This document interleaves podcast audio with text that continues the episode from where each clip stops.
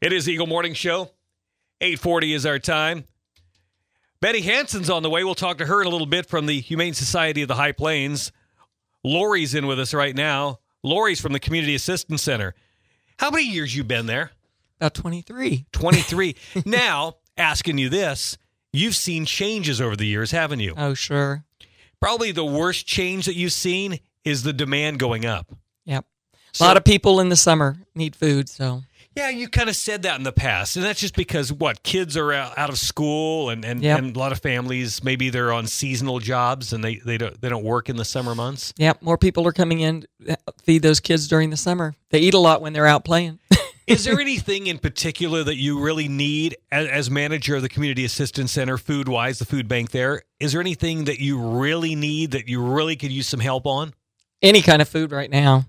Um, our shelves are getting pretty low. Um, this is one of our main food drives, um, the mail carriers, and then we only have one other one at Sugar Treat so others can eat. So yeah, we just any kind of food right now. Our shelves are pretty low.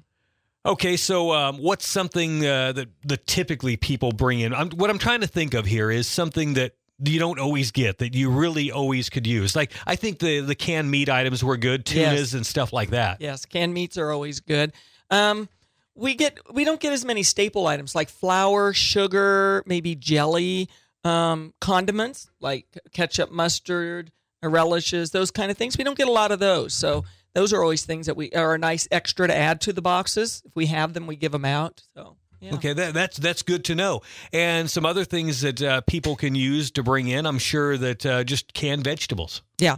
Lots of fruits. We have a lot of corn and green beans. So any of the other canned goods, soups are really low, fruits are low. So. I've always been told that if, if somebody wants to bring in like those um, those like mac and cheese and the hamburger helper type things, those are always good too. Yep.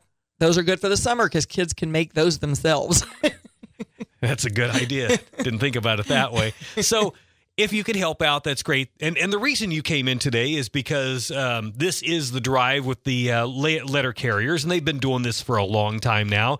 And what they do is, uh, I'm, I'm referring to um, just regular citizens, put these items in in a bag right. maybe some old grocery bags you have or something like that and put them out by your mailbox and if they're those community mailboxes those work good too i've seen them pick them up Yes, at- you at can leave them by those.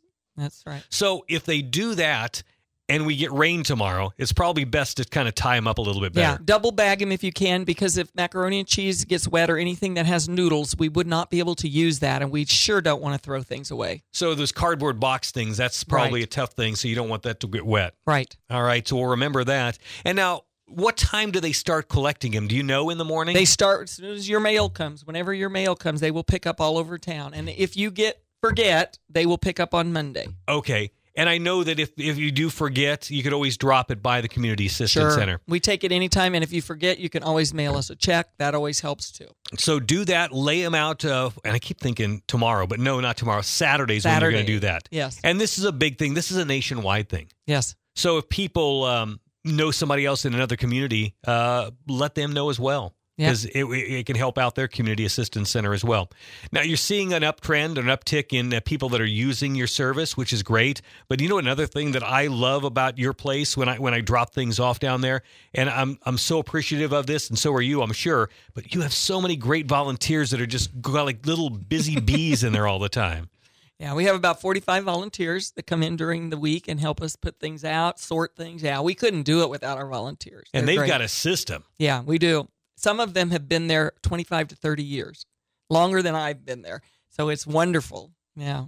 It's good to see that. Yep. Again, the Community Assistance Center. What are the hours uh, if people need help and would like to go down there or would like to donate? We're open from 7:30 to 1 o'clock Monday through Friday. Very good. Well, thanks for coming in and sharing with us uh, this uh, big event that's coming up this Saturday with the postal workers. If you want to donate to the Community Assistance Center, again, this is a food drive. Right. So don't put clothes out there in the bag. No, food items only, please. Very good. I wanted to specify that. thanks for coming in this morning, Lori. Thanks. This is the Eagle Morning Show. I want to thank you for listening and joining us here today.